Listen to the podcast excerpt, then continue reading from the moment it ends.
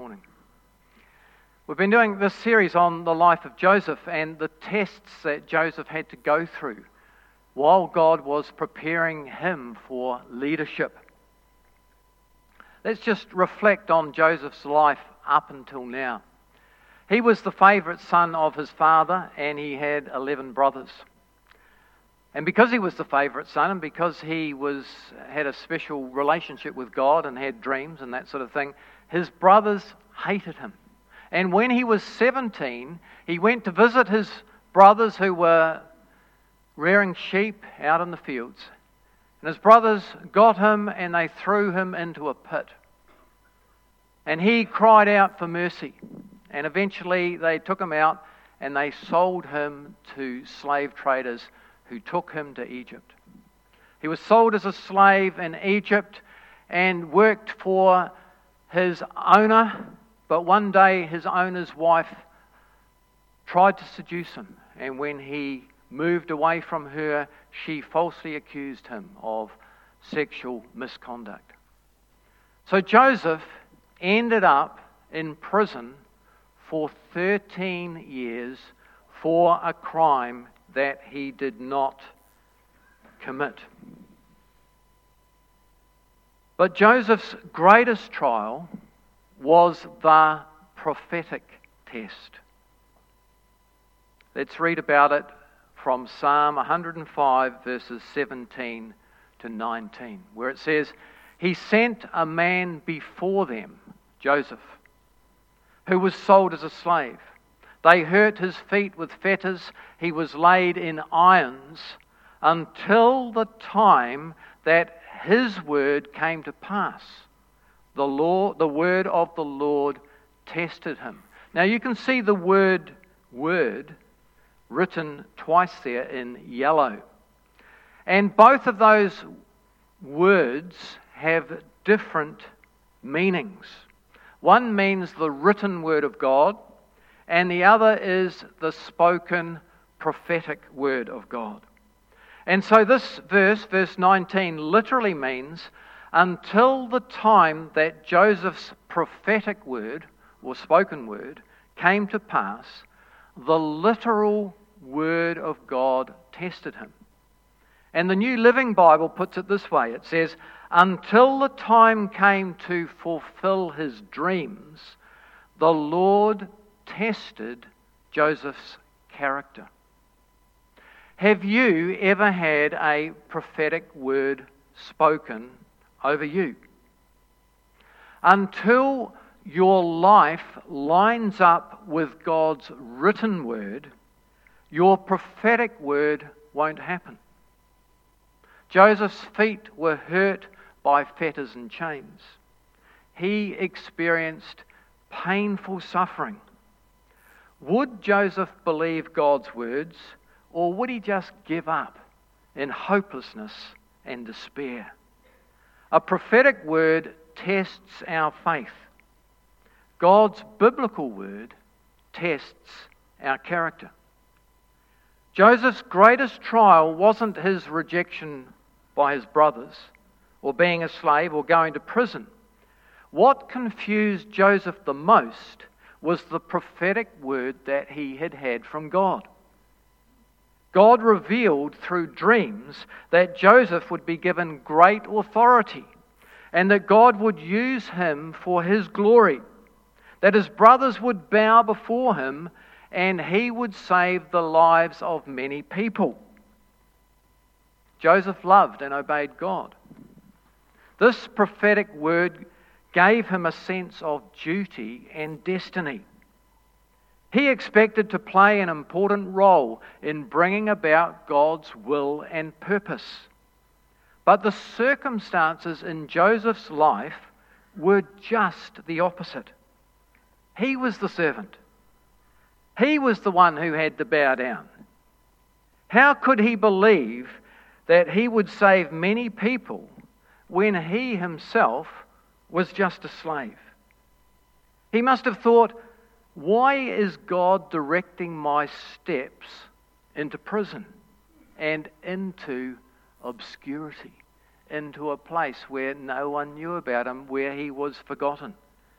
He must have wondered did I hear God correctly? Did my pride invent those dreams? Maybe my brothers were right. Maybe God is punishing me for my pride and my selfish ambition. There are times when God reveals to us the things that He wants for us. It may be ministry or service opportunities. Yet the outcome in our lives may seem to be the exact opposite. It's very easy to think, Lord, that can't be you speaking. Maybe that's just my carnal self that I'm hearing. We are tested and tried by God's word to us. God has given us his promises, and we can trust these promises. God has a plan for each of our lives, just as he had a plan for Joseph's life. And believing and obeying these prophetic words is very important because the Bible is the Word of God. All other words that we are given by other people or by dreams are to be measured according to God's Word, the Bible.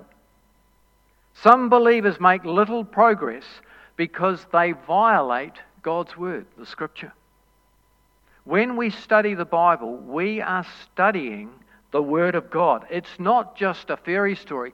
These words are powerful. These words are profound. These words are written to speak to us. When we study, uh, so meditate on it. Don't just read that chapter before you go to sleep every night. Think about it, about what it's saying. Look at the most important verse that you've read and Think about how it relates to your life. Memorize those key verses. You know, when I gave my life fully to the Lord, I wanted to know as much about the Bible as I possibly could. And I still do. Something in me craves for the truth and the knowledge that is there in the Bible. And God reveals Himself to each one of us through the Bible. And some verses explain that to us. For example, Proverbs 4, verse 22 Your words are life to those who find them, and health to one's whole body. There's truth, there's life in that word. Your word is a lamp to my feet and a light to our path. God will guide us through this journey called life. God's way is perfect. The word of the Lord is proven. He is a shield to all who trust in him. He will protect us through those dangerous times in our lives. And so God's word will test our character. It will strengthen our faith. It will bring us into our destiny in Christ. You know, you can read through the whole Bible in one year just by reading three chapters a day. So the first half is really um, Genesis through to Psalms. So read a chapter from that section, read another section from Proverbs onward, and read another chapter from the New Testament. And if you read those three chapters, you will read the whole Bible in a year. Every time I used to get a new Bible, I would start at the beginning and I'd go through and I'd read the Bible and I'd mark the margins and underline key words and key verses. But now I, I mean, it's, it's a real pain. You get a new Bible and you know that your old Bible's got all those verses underlined and you've got to do it again. But a lot of people are using digital Bibles and having their Bible readings from the And Bible, which is an app you can have on your phone, and it will even read to you. Um, and you can be out walking and listening to the Word. Um, but there's even better things than that. There's other little devices you can um, you can get where the word is written to you and the voices change and it's really made to come alive. And someone donated me one of those, and I really enjoy it when I go out walking. So remember that. Read your Bible. Listen to God. Ask what He's saying to you. Joseph didn't have a Bible like we do today. But God put a prophetic word in his heart. And God still speaks prophetically to us. But he never says anything that is contrary to what he has already said in the Bible. 1 Thessalonians 5, verses 19 and 21 says, Do not quench the Spirit, do not despise prophecies, test all things, hold fast to what is good. So we're commanded to hold fast to those prophetic words that are given to us. There was a time in my life, 26 years ago, where I had a what was diagnosed as a terminal illness. And people came, the elders of our church, they anointed me with oil, they prayed over me. Everyone that came to pray for me had one word, one verse for me. And it was Psalm 118, verse 17. You shall not die, but live and proclaim the message of the Lord. Back then, I was a school teacher. But miraculously, I've end up, ended up being a pastor. And God prophetically prepared me for Christian ministry. And He is preparing you for His call on your lives. 1 Corinthians chapters 12 through to 14 have a lot to say about spiritual gifts and prophecy. In 1 Corinthians 13, verse 9, it says, For we know in part and we prophesy in part. God knows everything, but our prophecy is just a part of a bigger picture. There is always a human element to prophecy. And too often we just choose the prophecies that we like and we forget about the ones that we don't. But we are encouraged to judge and to test all prophecies. 1 Corinthians 14, verse 29 says, Let two or three prophets speak, and let the others judge. We're to discern what is truly the Word of God and what contains a human bias. Prophecy is a bit like pure water coming out of a hose, but you spray that water through a dusty screen door. And so instead of that pure water coming through clean, it comes through dirty because it picks up the dust from the screen door. And so God's words are pure water, and our spirits are the screen doors. Sometimes our screens can be quite dirty. And even though the water of God is clean, that water becomes dirty.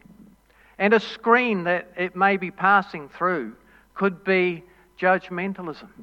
You may be a very judgmental person. And so, whenever you hear from God, you put that slant on it. Or we may taint a word by harshness. You know, the Old Testament prophet is quite different to the New Testament prophet. In the Old Testament times, people didn't have the scriptures as we know them today, and Jesus hadn't come. Prophetic words today are more to encourage and to. Uh, in, in Old Testament times, they were more to, to warn and to judge. But prophecy today tends to encourage and to edify people. So, first of all, we're to judge the prophecy by the Word of God. God never contradicts himself. If the word that we've been given is contrary to the Scriptures, then we're not hearing it correctly.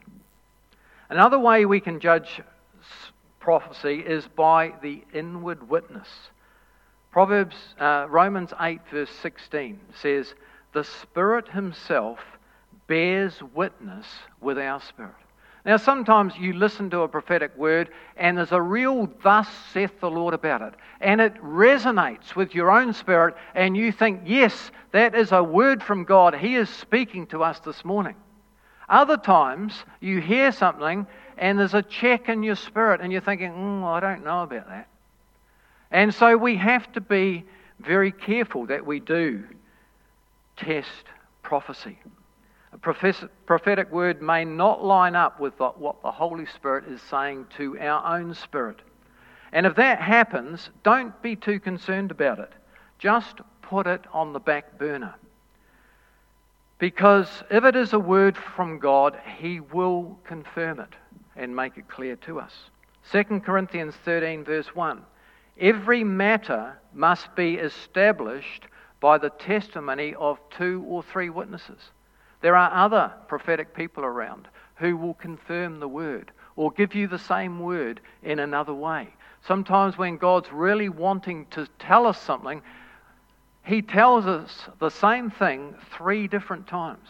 So, if God tells you something and you think He's speaking to you, write it down and then listen to what He is saying to you from His Word and from other people.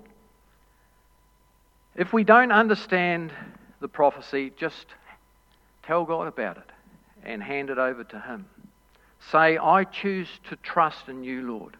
And I trust that every word that you have truly spoken will come to pass in my life.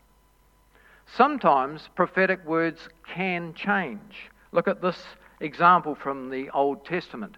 Isaiah was a true prophet of God. And God sent him to King Hezekiah to tell him in Isaiah uh, 38 to say, Thus saith the Lord, set your house in order, for you shall die and not live. Imagine if you got a prophecy like that. When Hezekiah heard the prophecy, he prayed and asked God to change his mind. Then a second word came to Isaiah, and he said in Isaiah 38, verse 5, Go and tell Hezekiah, Thus saith the Lord, the God of David your father, I have heard your prayer, I have seen your tears. Surely I will add 15 years to your days. So, prophecies can change. Many prophecies are conditional. But like I said before, most of the Old Testament prophecy was warning. And so God would warn his people before he judged his people. And if people repented and turned from their wicked ways, God would change his mind. Our God is a loving and merciful God. And so when we come to him in repentance, he will forgive us. But sometimes there are consequences. We've done wrong, and we have to suffer the consequences of those wrong actions. God's heart is revealed to us by the words that he speaks. It's interesting that our God is three in one. Our God lives in relationship. When Jesus was on earth, he considered his Father and the Holy Spirit and yielded to them. Our God knows what love is about because he's in relationship. A God that is one is not in relationship as such. And so we have a loving God. If God had said that you're going to do a certain thing for him, hold on to that word. There will be situations where you're tempted to stop believing what God has said. God tests our faith with the prophetic word and tests our character with the written word. Whatever may happen, don't let go of his word to you. Don't give up believing those words that he's spoken to you. All through Joseph's trial, he kept on believing those things that the Lord had spoken to him. The Apostle Paul emphasized the importance of holding on to prophetic words. We've already looked at that verse in 1 Thessalonians 5. Do not despise prophecies, test all things, hold fast to what is good.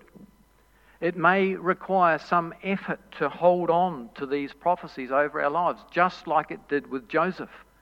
And in Philippians 3, verses 12, Paul says, Not that I have already attained or am already perfected, but I press on that I may lay hold of that for which Christ Jesus has also laid hold of me. Paul is talking about his destiny, the specific purpose God has for his life. He had to push forward, to resist the devil, and exert some effort to attain that purpose. It wasn't just going to happen naturally. And then Paul wrote to Timothy to encourage him in his struggles. And in Timothy, uh, 1 Timothy chapter 1, verses 18 and 19, he says, Timothy, here are some instructions for you based on the prophetic words spoken about you earlier. May they help you fight well in the Lord's battles. Cling to your faith in Christ and keep your conscience clear. For some people have deliberately violated their consciences. As a result, their faith has been shipwrecked. Listen to your conscience. If you're a Christian, the Spirit of God is in control of your conscience and leading you and speaking you. And if your conscience is saying, don't do that, that is wrong, don't disobey, because if you disobey, your faith can be shipwrecked. And then he went on in uh, chapter 4, verse 14 to say, Do not neglect the gift that is in you, that was given to you through the prophecy spoken over you at the laying on of the hands of the elders. And so Paul reminds Timothy of those prophecies that had been spoken over his life. And so he's encouraging Timothy to hang on to them and fulfill God's call on his life. To keep his conscience clear, he had to also battle with the, the devil. He had to fight that good fight of faith. We need faith. We move forward by faith. We defend ourselves from the enemy with the shield of faith. Whenever the enemy throws a fiery dart of unbelief towards you, put up that shield of faith and say, I'm not going to listen to that God. I've had this word from the Lord, and I'm believing your word, Lord. I'm not listening to this unbelief that the enemy is throwing towards me. And so Timothy um, stayed firm to God's call on his life. If God has given you a word about your life, hold on to it and trust in Him. You know, in a previous church where we were pastoring, we, every second year we would have a, a church camp. And one year, uh, a man called Len Butner, who some of you may know, was the speaker. And he had a very powerful prophetic gift. And he prophesied over just about everyone in our church he was speak, he spoke about sort of five times over the weekend, but at the end there would be a prophetic time and he would address people. Way back then, my wife was a pianist, but she wasn't a worship leader. And um, Len Butner said this to, about Helen. He said, I really believe there's a powerful prophetic anointing on your life to bring people into the presence of God. I want to speak to that gifting and release it. Not long after that, Helen started leading worship. And in and through worship, people were able to come into the presence of God and to worship Him. Another time, we had a guy called Daniel Baker, who was an American prophet, and he was over with YWAM, and um, he came and spoke to our church on a Sunday morning. And at the end of the service, he asked anyone that wanted a word from the Lord to come forward. And the whole front of the church was full. And he prayed over people. Many people ended up on the floor. There was one guy, he says, Look, God's got a new call in your life. Uh, in, in the near future, you're going to be leaving town and moving to another place. And two months later, this guy who had been a plumber got a job lecturing at the Polytech in Wellington, and he moved down there. This is what he said about me. Now, you have to be really careful when you're talking about prophecy because Joseph got into a wee bit of trouble when he started boasting about his dreams and, and saying, Oh, look, you know, this is what God said to me. If we boast about something, if we're proud about something, we will lose it. Because God honors humility, God humbles the proud. And so, this is a word that was spoken over me by this Daniel Baker. He said, From now on, when you preach in that pulpit, you're not preaching to this congregation, but you're preaching to this city. You're calling this city into the place, into their place. From now on, when you pastor, you're not pastoring just this congregation, but you're pastoring this city in the name of Jesus. And after that, we ended up going to Baku, the capital city of Azerbaijan. We were senior pastors in the only English speaking Protestant church in a city of four and a half million people. Going to that church were embassy staff, were business people, were 40 families that had gone over to that land to help the people that lived there. I can't use the word. And here I am, getting up every Sunday, speaking to that congregation. God gave, put me in an amazing position where the word He gave me to share went out to an incredible diversity of people. Those sermons were put on the internet and listened to by many, many people. So God can give us words. There's another word that's been spoken over me that I don't understand, and it hasn't been fulfilled yet. When we get into the dream part, Pharaoh's dreams, I might give one or two of you a look at it, but it's, um, it's a bit scary. Anyway, um, we humbly obey God. We are nothing, but God can work through us if we're prepared to humble ourselves and allow Him to use us. You know, one of the best places to hear a prophetic word is at a baptismal service. Because when you follow the Lord in the waters of baptism, you're obeying Him and you're open to what He wants to do in His life. And so often at the end of a baptismal service, those prayers, those verses that are spoken over you, they can be prophetic words from the Lord. And we record those words, and you can have your own transcript of those words. So there's only one person that can prevent us from walking in our destiny, and that's ourselves.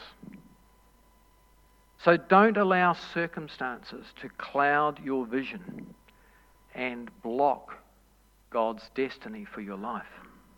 Charles E. Raven said, Most people have at some time or other to stand alone and to suffer and their final shape is determined by their response to their probation. They emerge either the slaves of circumstance or, in some sense, captains of their own souls. There are some of you here at the moment that are going through that place of suffering, just like Joseph suffered in prison. Don't give up. Persevere. Listen to what God is saying to you. Learn to lean on Him in your trials, to trust and not to complain. Rest completely in Him. We may not understand all the mysterious ways in which God has led us. At times, things may seem to be the very opposite of the word that God has given us but continue to learn that in all things, Christ is our hope and our provision. God is training us for the day when He will call on us in a new way.